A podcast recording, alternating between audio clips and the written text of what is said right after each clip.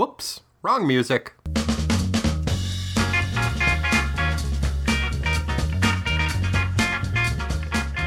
Hi, everybody. This is Hub, and welcome to the inaugural episode of Tighten Up the Defense. The, you know what? I'm going to go ahead and call it the number one podcast. I'm just going to leave it there. It's the number one podcast. No, that that's a, a, bit too much even for me. The number one podcast that follows the exploits of the new Teen Titans and the Defenders. Man, that's a lot to live up to, I know. It's a lot of accolades I just heaped upon myself.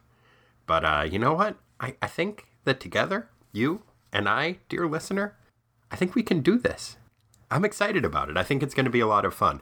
Most, if not all of you, uh, had previously followed our exploits uh, chronicling the original Teen Titans. We, I think, covered all 59 of the appearances of the original Teen Titans squad from the 60s and 70s. And now we are headed into the brave new world of the 1980s and the Marv Wolfman George Perez Teen Titans. And I'm really looking forward to it. I think it's going to be a lot of fun. And then next week, we will be back with an episode chronicling the adventures of the Marvel team, the Defenders, from the early 70s. So, yeah, I hadn't originally known whether we were going to go on and cover the new Teen Titans after we finished the original Titans run, but we got a lot of very vocal support for the idea of us doing that from you listeners, and so thank you for that. So, we are going to go on and do that. But I also just really love 70s comics, so I wanted to do something that anchors the show back where that stuff is going on.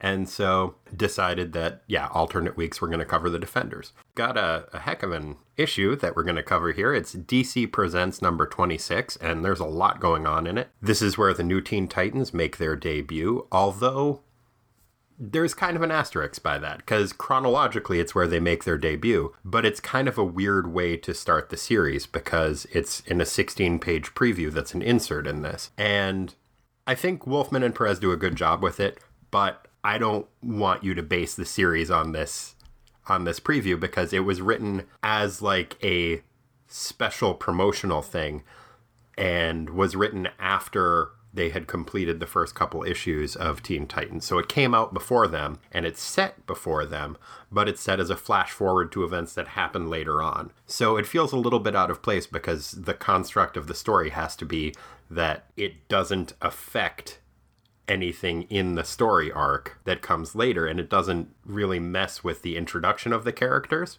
So I think they did an interesting job with it but it's by no means a perfect piece of work. That was way more introduction than I meant to give that. Are you guys ready to hear a synopsis?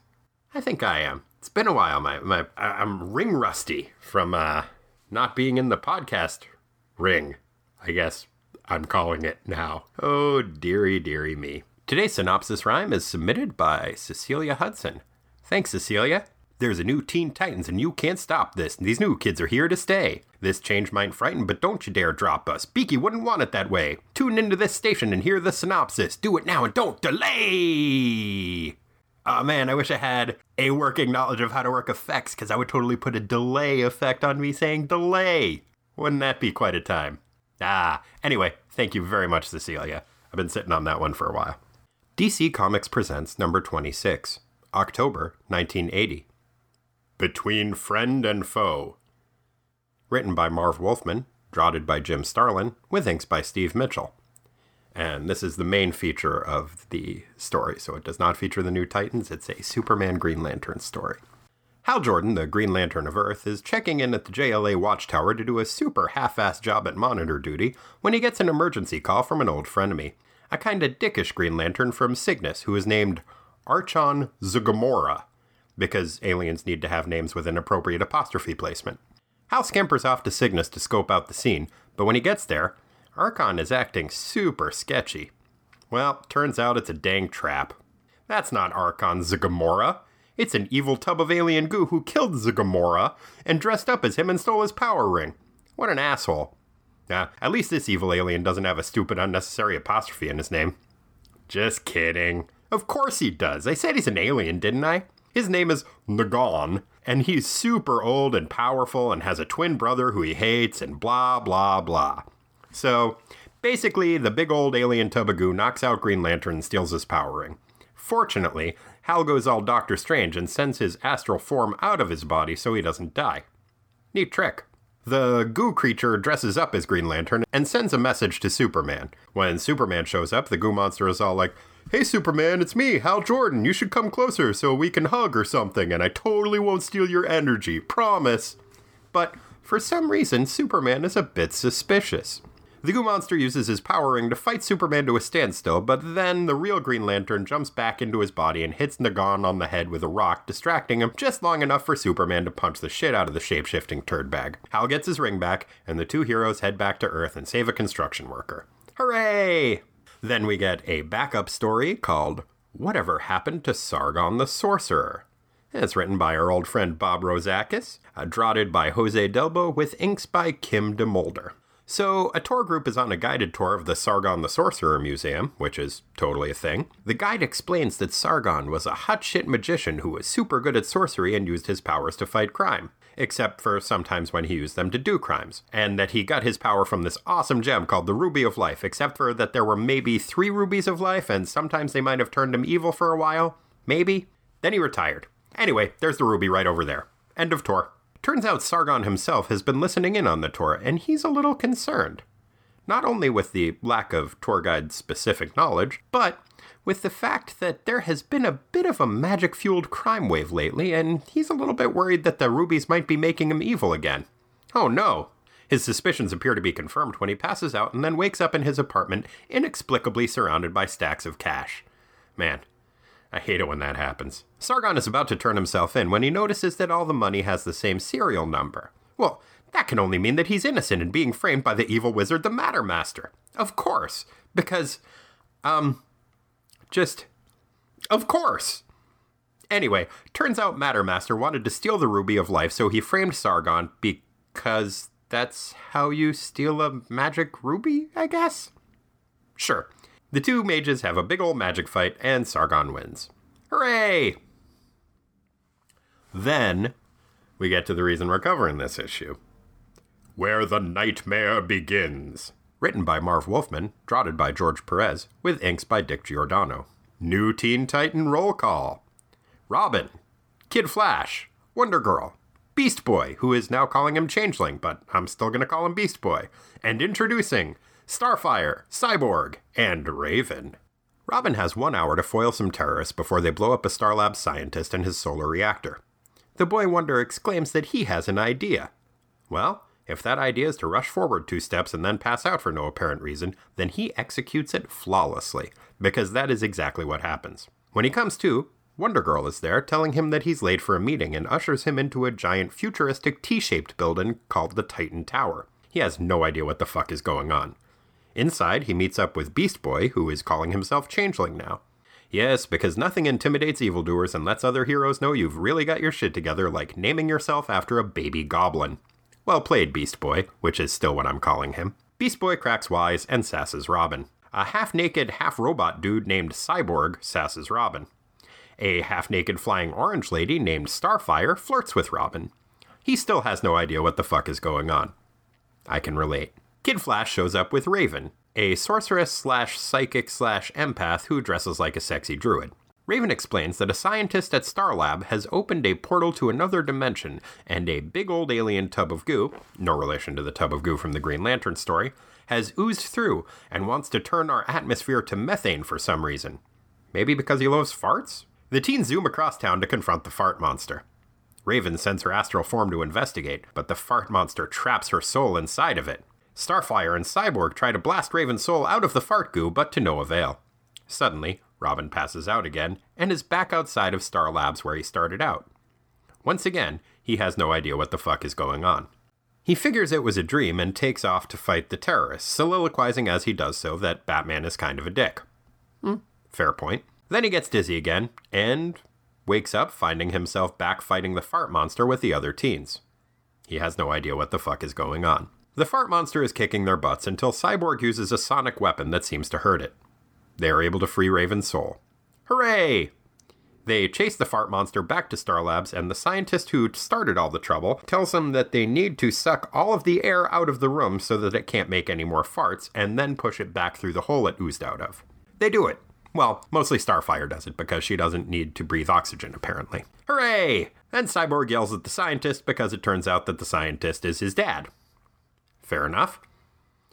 Suddenly, Robin is back where he started. He has no idea what the fuck is going on. It seems that while he was out of it, he thwarted the terrorists by mumbling in his sleep something about sucking the air out of a room. I just like the fact that Robin defeated a creature by sucking all the air out of a room, which I kind of think is his go to. Naturally, the police rushed to obey the commands of a semi conscious teenager, and once they did, everything worked out fine. The confused crime fighter finds himself being thanked by Cyborg's scientist dad, who he has now never met before. He figures the fart monster fight must have been some kind of crazy dream. Raven shows up in the background and gives a little speech about the new Teen Titans being no figment of your imagination. Indeed, Robin, they are your future, a future that looms ever closer. So, in summation, it was all a dream. Or was it? What an original and entirely satisfying way to end a story. Hooray! And joining us for our first episode of Tighten Up the Defense is our special guest, my good for many things brother Corey. Corey, how's it going? Pretty good. How exactly did you mean special? I've, I've been uh, great. Oh, thanks, buddy. No problem. so, Yes. what'd you think? Out of all of the different things that were going on in this book, the Titans part for me was the most intriguing and enjoyable. I completely agree with you. There, I have some issues with it too. It's overall kind of a jumble and kind of a mess, and a weird way to make a very influential team's debut. Yep.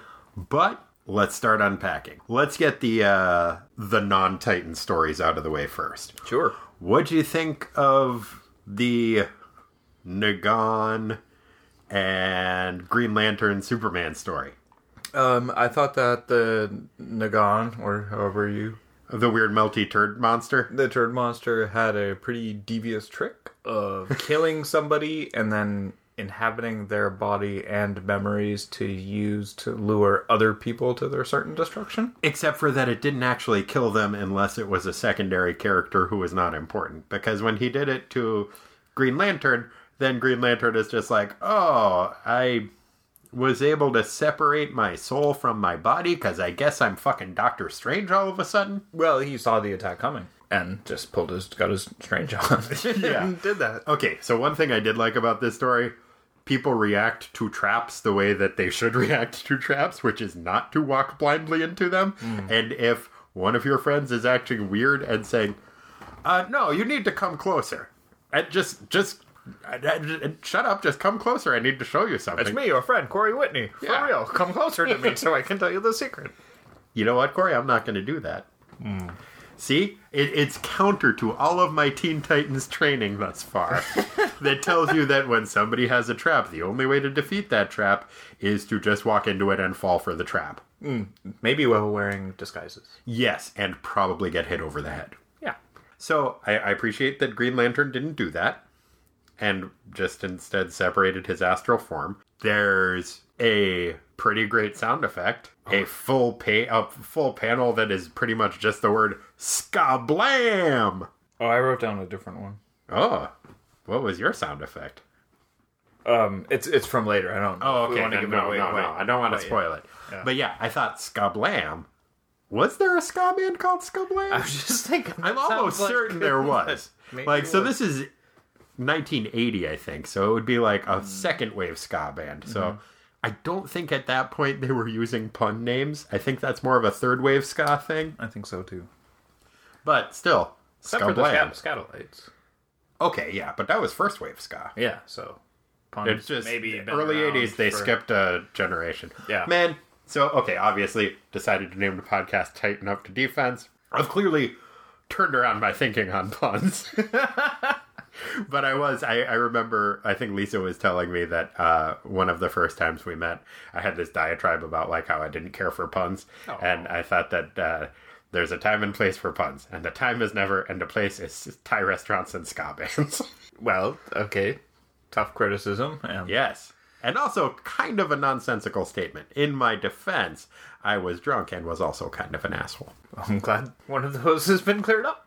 Yes, I am quite sober. also, not true. We have been hitting up the podcast juice a little bit in preparation for this most momentous occasion, our relaunch of the podcast. Yay. Yeah, it feels good to be back in the back in the podcast seat. Yeah, back in the seat. Yeah. uh, yeah, just a couple of more things before we dispense with this story. Uh, just for notes ahead, Nagon looks like a melting turd. It is a. I kind of want to sign up for monitor duty.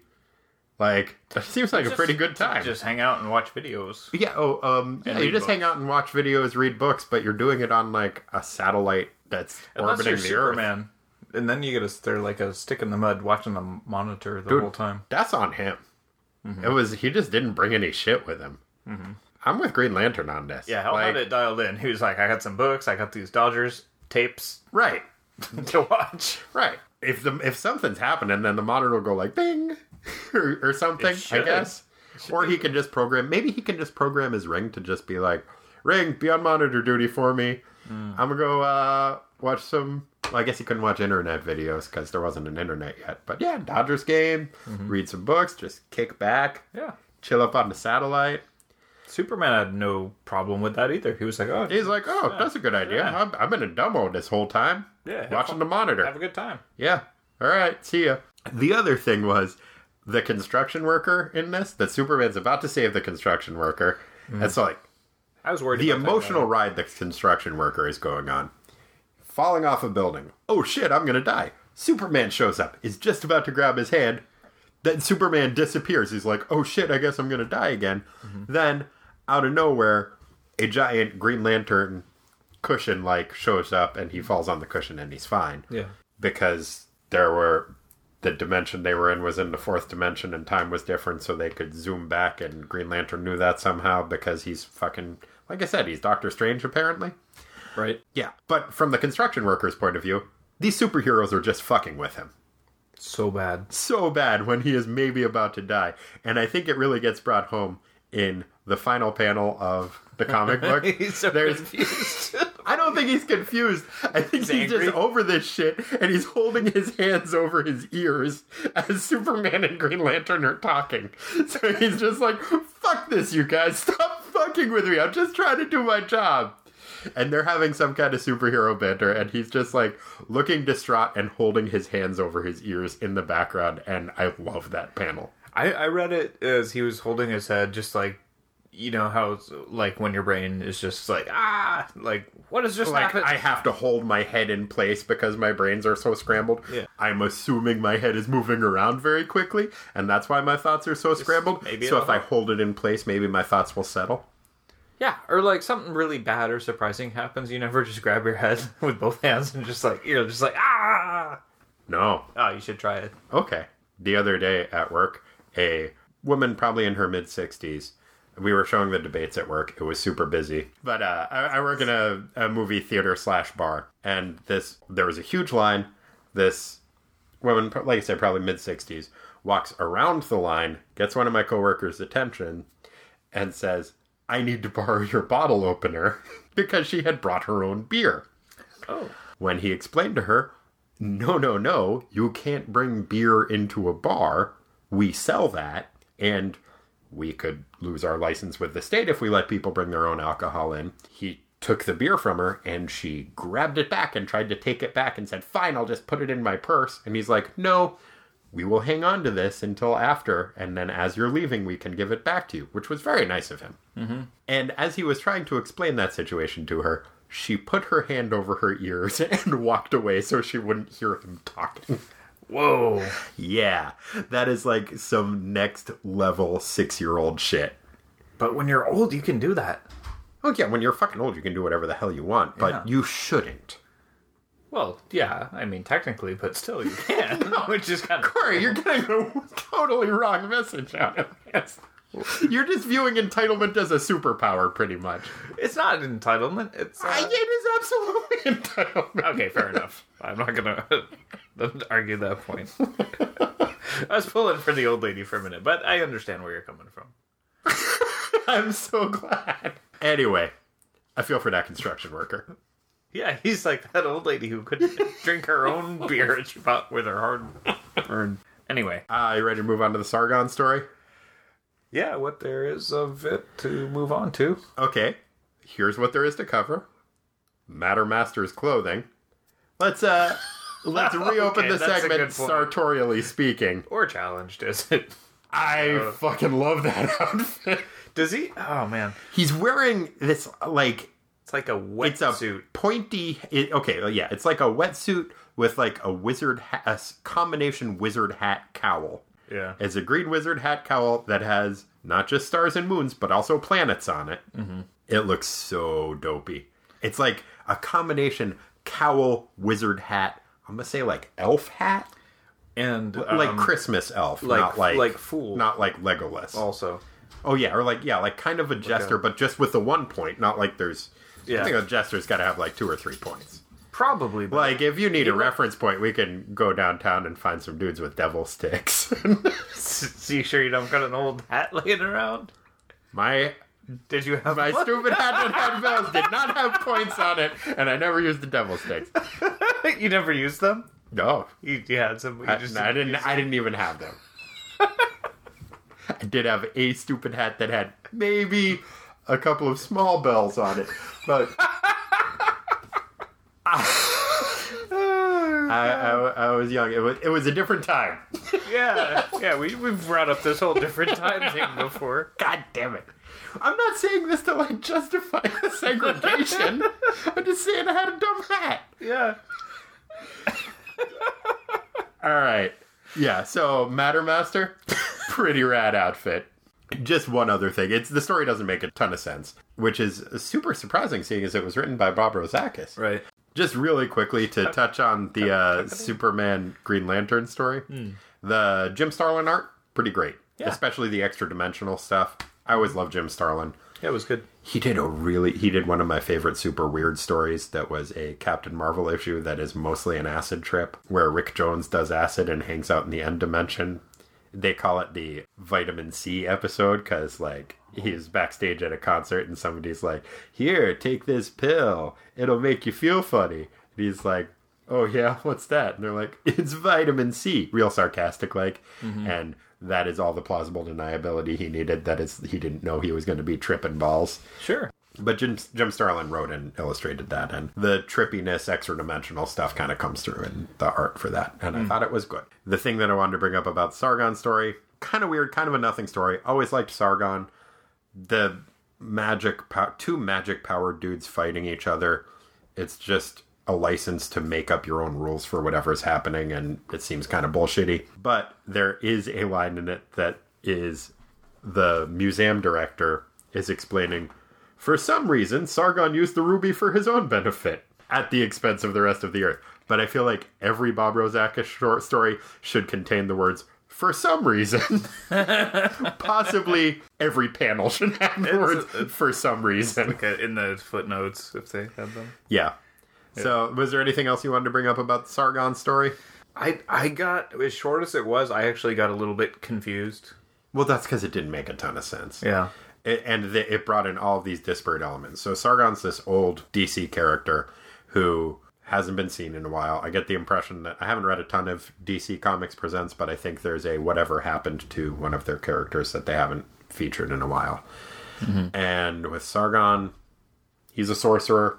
I think that's kind of all there is to him. He's mm-hmm. got a mystical ruby. But yeah, this brought in like, oh, but there's three different mystical rubies, and sometimes he's good and sometimes he's evil. Rozakis is definitely like a DC continuity history buff and like looks all mm. this stuff up.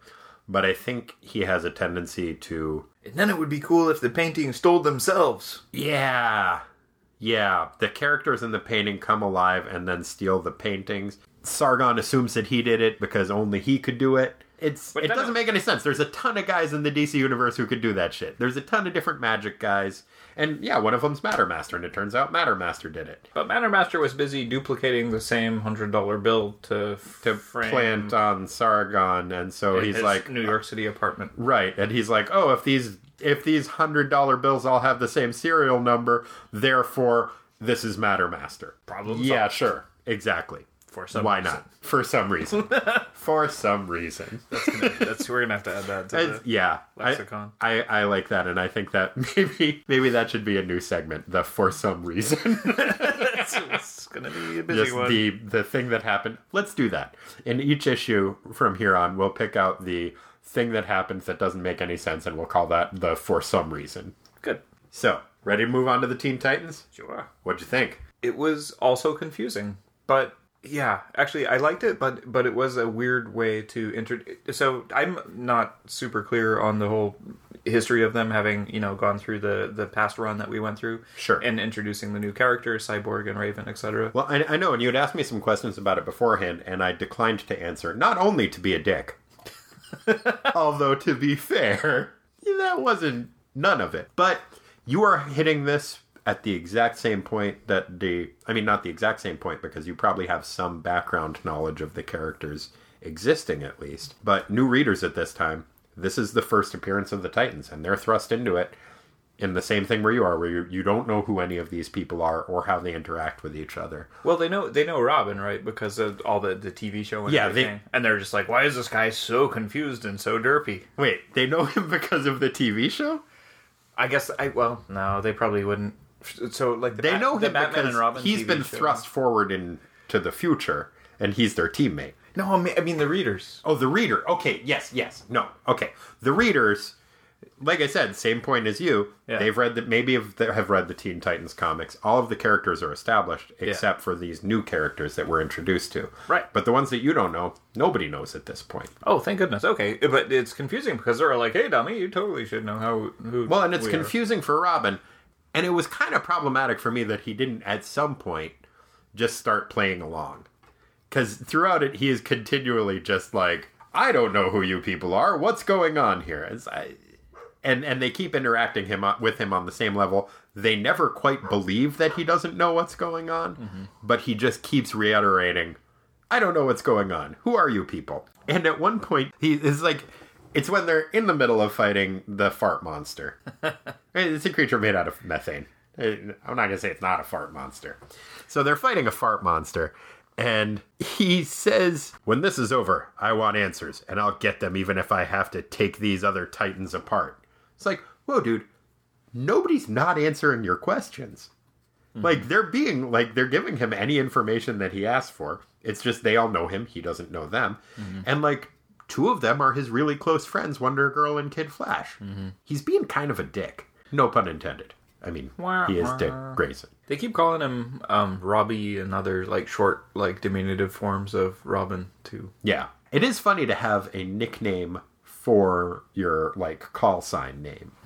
There is also something that Marv Wolfman does, and he does it in the Superman Green Lantern story, and he does it in this one, where Chris Claremont gets criticized, and correctly for doing this a lot. And I'm I've been a big I, I've been outspoken about the fact that it bothers me that he will like a radio drama have a character narrate what is happening, except comic books are a visual medium, and so you're also seeing in the panel exactly what's happening, and it comes across as both redundant and kind of insulting to the artist, I think. Hmm. But there's a bunch of that that happens in this issue where Robin will be like, he's turning himself into a bear. And you see Beast Boy He's turning himself cute- into a bear. Such a cute, like chubby, like green polar bear too, like diving into this cloud of amoeba. Yeah, it's pretty uh. great. But like he keeps doing stuff like that, and it it, it kind of bothers me. And I, I forget what the circumstances were, but I know he did it in the Superman Green Lantern story, and he also does it.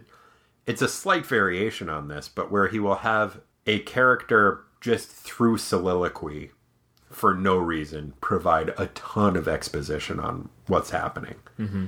and it, it comes across as kind of forced. And I know to introduce like let's see how many, how many new characters are introduced. There's Three. Cyborg. Uh-huh. There's Starfire, Uh-huh. There's Raven. Raven.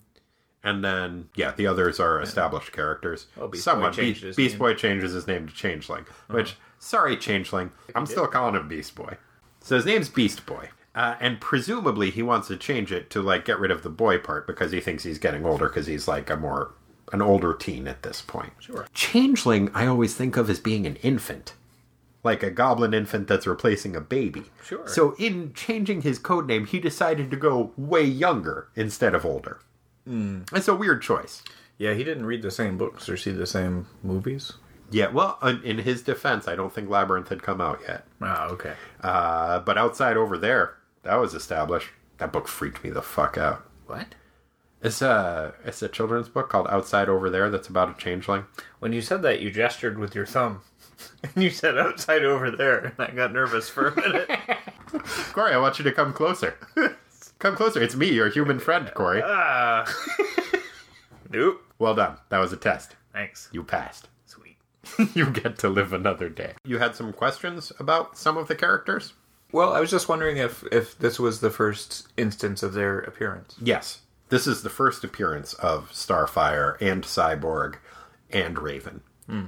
And yeah, it, it's like I said, it's an interesting way to introduce a whole new team and to put Robin of the in the position of the reader of being like, "Wait, who are these people? I don't know these people." It would have been so terrifying to have an experience like that where you're basically bouncing back and forth between these two similar but Yeah. different realities. That that part of it is is kind of clever, but it's very jarring for a new it's reader. yeah, it is jarring, and it's also he never catches up. Like it's not like at any point he's like, "Oh, okay, this is what's happening." And also, part of what I think is a good idea about having a point of view character, like somebody who, like the reader, is in a new situation, is having people explain it to him, and then that way you get to provide exposition that makes sense. Mm-hmm.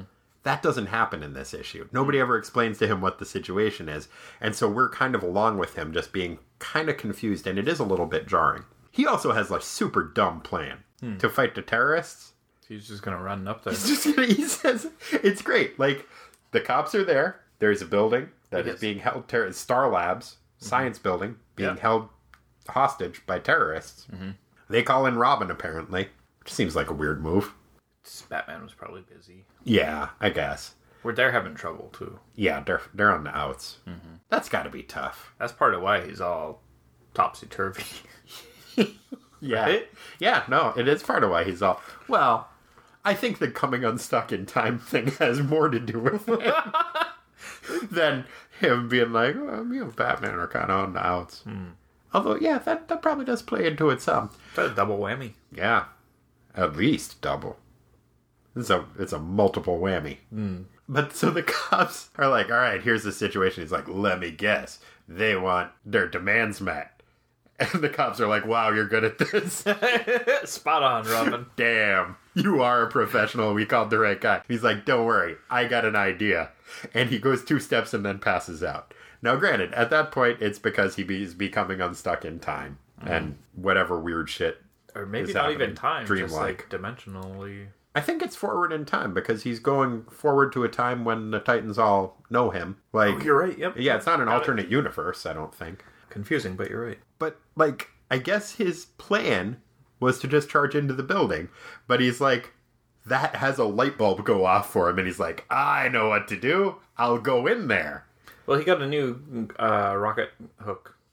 Rocket grappling hook. Yeah. Yeah, that's true. If, he calls it a rocket grappler, which uh, made me think that it was a guy who wrestles rockets.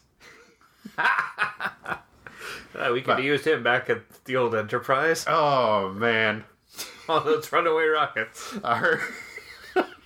well, again, a big part of this was because you. Rocket Wednesdays. Well, it was because you didn't think pilots needed to show up on time. For those of you who are a little bit lost in this, margarita much like Robin was, either. I implore you to listen to our special podcast that was for Patreon donors only, in which we discussed that, like the brothers in the hit sitcom Wings, we once ran a business together, except for instead of terrestrial aircrafts, ours was for spaceships. We were a NASA rival for quite some time.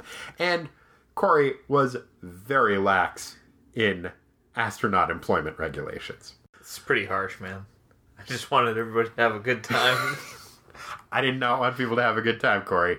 I just wanted them to show up How you at some point before the rockets went off. hey, top talent, you gotta make it a fun place to work. If you would like this to make a little bit more sense, donate some money to us on Patreon. and you too can listen to that weird episode that we made. Anyway, Yeah. So the other weird thing about the way people are treating Robin in this is, like I said, they called him in to deal with this terrorist situation. Seems like an odd choice. He has so much pull with these guys that he goes a few steps, passes out, then wakes back. Like a cop saves his life from getting shot at because essentially he's like, "I've got an idea," stumbles in front of some bullets, Yep. and a cop tackles him, saves his life. And then he's like, oh, okay, cool. I'm, I'm cool now. Uses his rocket grappler to go to the top of Star Labs. He's like, I'll go on the roof. Then he falls down again. Yep. Then another cop shows up, saves his life again. Yep. And as he is passed out groggily, apparently, at least the cops have to at least suspect at this point, like, is he just like having the heroin nods or something? Something's up with this guy. He keeps like going a few steps, then like going, whoa, and passing out. And then mumbling in his sleep. In his sleep, he mumbles, let the air out. And they're like, well, you're the boss. And they just start following the orders that he gives when he's mumbling in a seemingly drunken sleep. Mm-hmm. Seems like an odd choice for a bunch of uh, SWAT team cops to do. Sure. I guess that's all I wanted to say. It seems weird. Totally weird. Okay. Yeah, Well- no, well, I was good. right there. I was, yep. Yeah. Same page, Yeah, man. that We're good. okay. We have an accord. Ah, finally. So yeah, they let the air out and that defeats the fart monster. That fart monster was gross. Dude, that fart monster was super gross. When it And- punched Cyborg, it looked like a big dick. I know, dude. him. I wrote that down, and I wrote th- I wrote down like, oh, dude, New Titans have a different version of Dick Punch than the old Same Titans. I was like, best dick punch? Yeah, he he forms a dick and punches Cyborg with it. Oh, bad day Yeah. for Cyborg, man. It totally is. There was another thing I enjoyed. Enjoyed is kind of strong language. I like the fact that uh, Beast Boy keeps trying to come up with a new catchphrase for the Titans, and they don't have it yet. They do come up with one eventually, but I don't want to spoil it for you. okay, okay. But he he's like up up and nah, Superman wouldn't let us have that. He's like, yeah, Titans assemble. It's like, no, that's already taken. I'm like, oh, I get it. Wink, Yeah. wink. There's uh the distinguished competition is uh. So I thought that was kind of fun, but that is immediately followed by Starfire picking up Robin and saying, "I'll carry you like I always do," and holding him like just cradling him Like a child. like a child, like like a toddler, a basically, child. like a yeah, a sleepy toddler. And he's like, "All right, I'll, oh, this is fine." But I really like the fact that that is how she always carries him. It, it's it's cool. There's I forget what comic book it was. I was reading in some comic book. I think it was maybe one of the Robert Kirkman Marvel team ups from like about 10 years ago or something like that. But there was a conversation between two superheroes who were talking about like, why do people who can fly always pick us up by our armpits? It's super uncomfortable.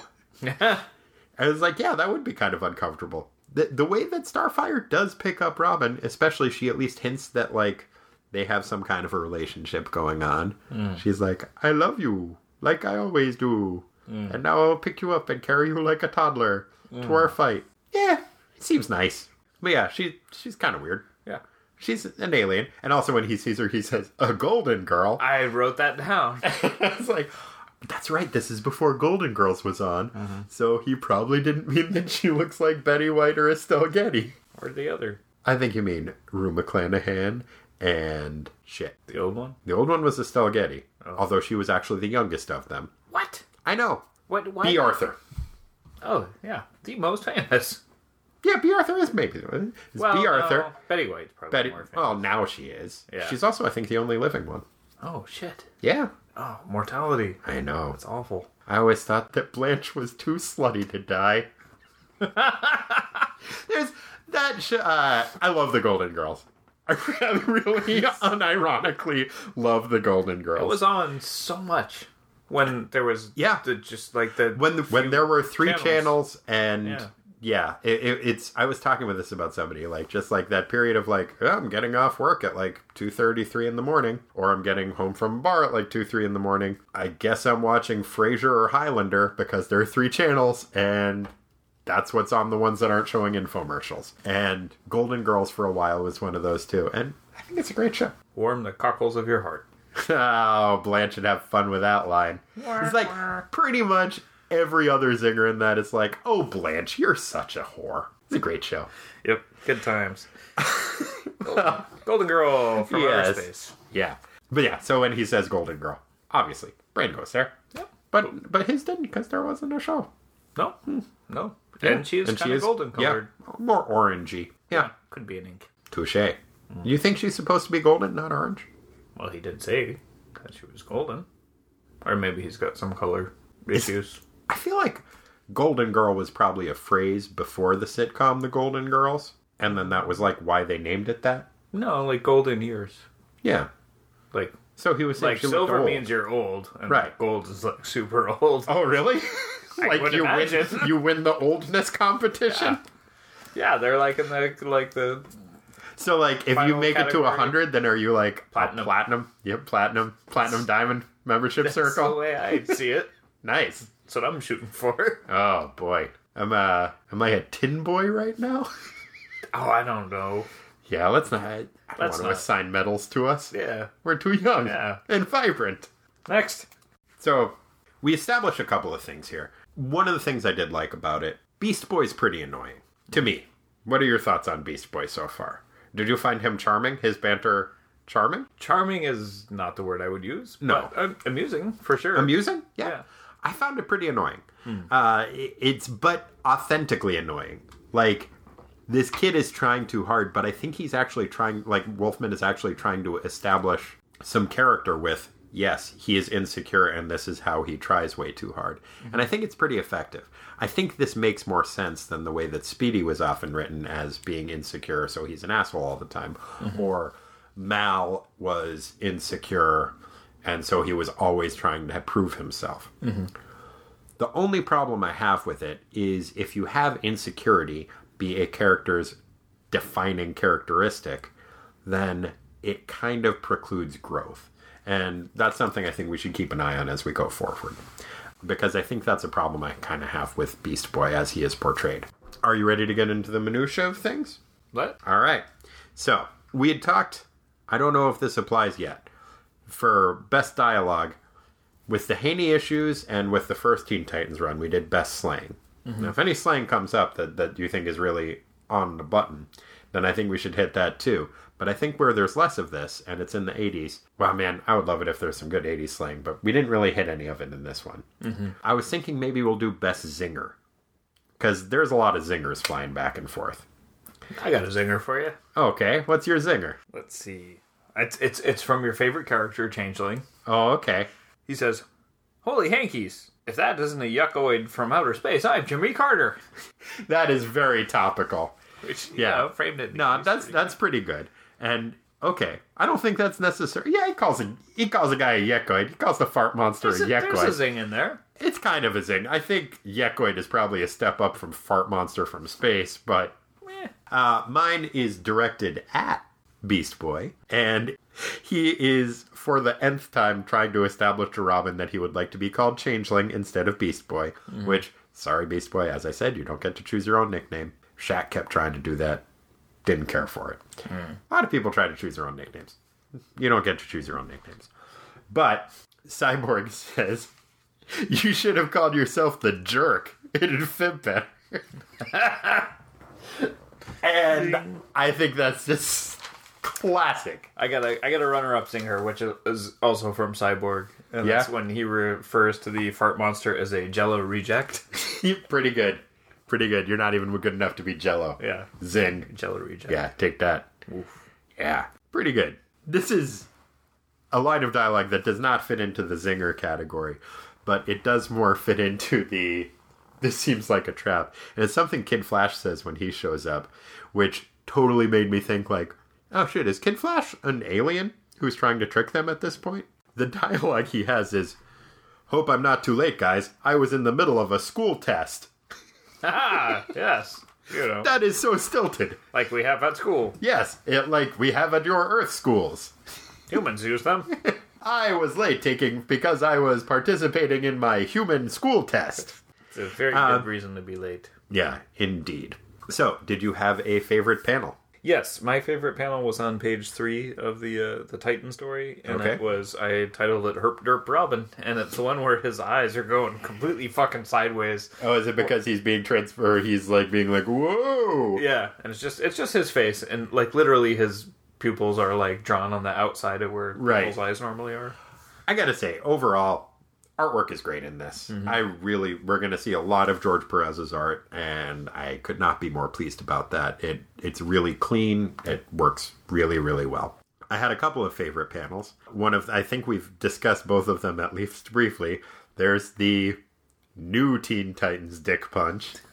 Oh man, yeah. And there is also, I called it the up, up, and away, and it is the Titans all flying into action.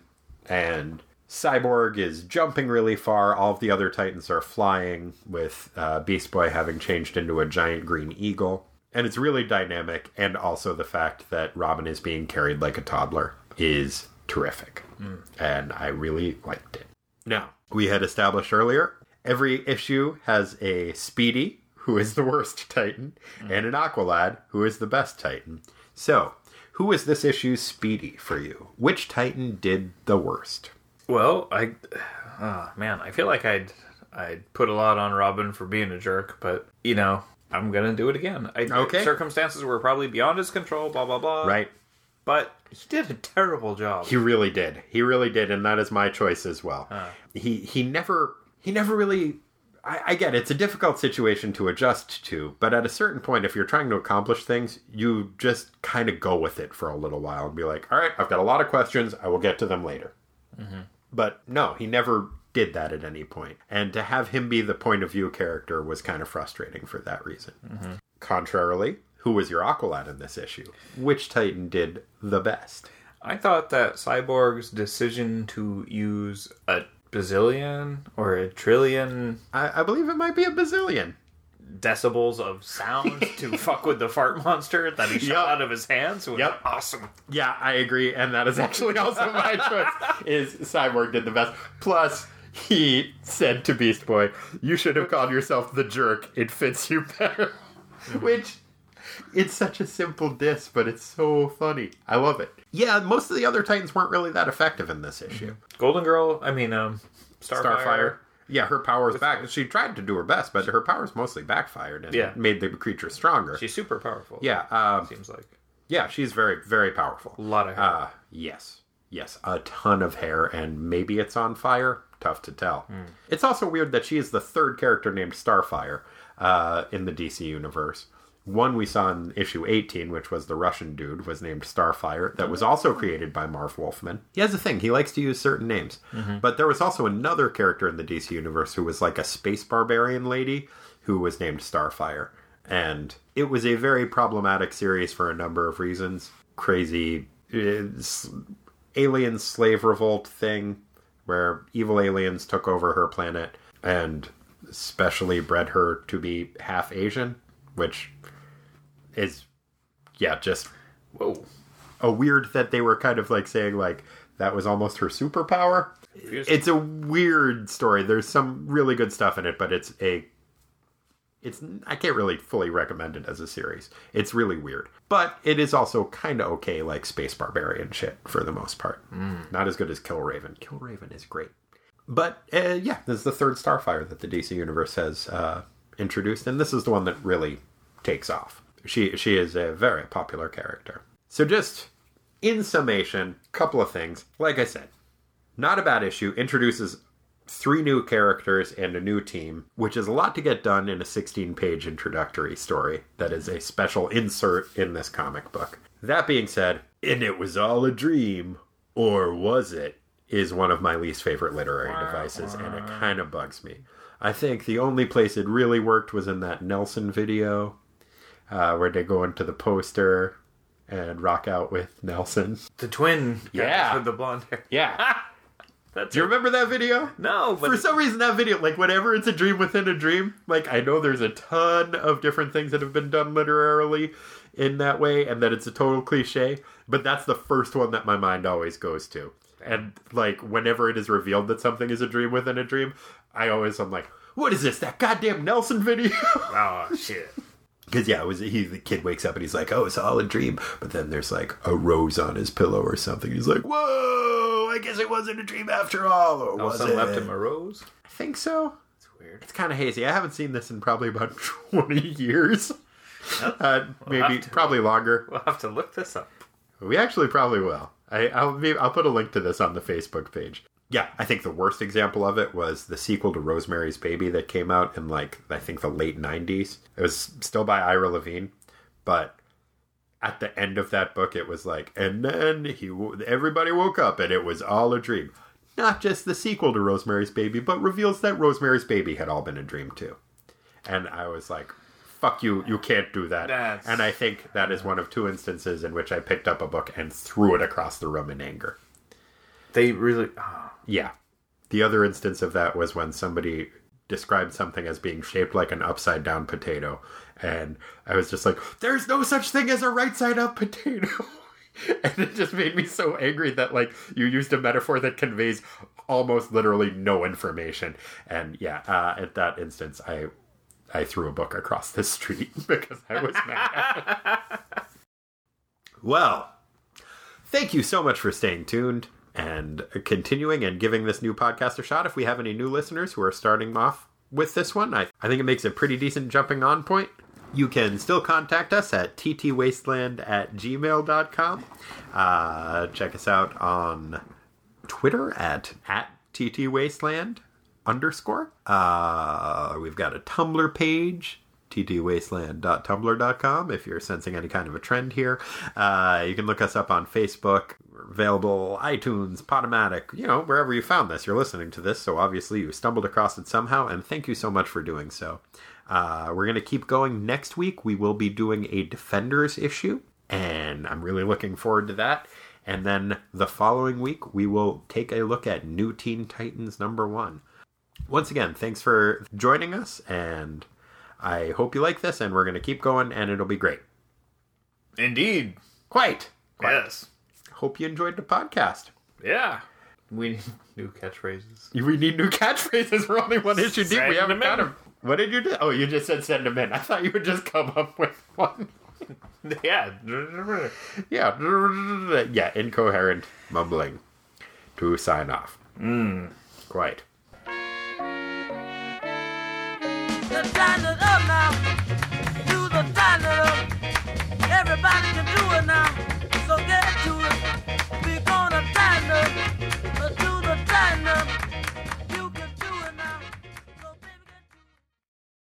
Hawkman in She's No Angel. The golden statue of a raven certainly adds class to Ravenswood Square. But the mighty Hawkman is swept off his course. Falcons, dive bombing me like a squad of feathered warplanes. and flown to a parapet high above the plaza. There you are, trained pigeons, Golden Raven. Yes, mine, and they'll hold you here until the gold statue in Ravenswood Square is also mine. There must be some way to dissuade her from her nefarious purpose. Well, these birds are holding me here. Got it. The golden statue is within my grasp. What? Hostess fruit pies, apple and cherry, irresistible flavor, real fruit filling, light, tender crust. The courts will soon clip your wings, Golden Raven.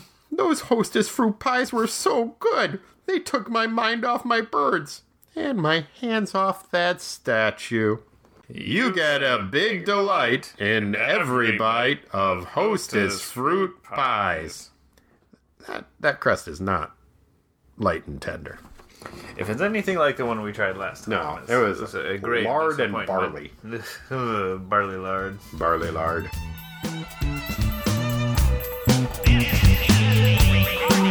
And they know it.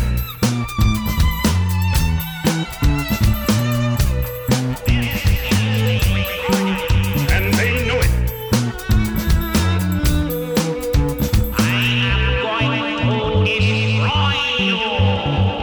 Let's go. So there was a sound effect that I forgot from the first story. It was from the first story. I thought you said it wasn't. Yes, you did. Oops. You said we could. That's okay. What was the We'll sound get, I effect? said we'll get to that later. Which I Um, and it was uh, sound effect was swoom, and it was the noise that um, Superman made when he first punched the Green Lantern imposter, super, super, super far away. Okay. I think we're probably going to get rid of that because it seems weird to plug that into this part of the conversation. That's the podcast juice talking. Yeah, sorry about that. Um,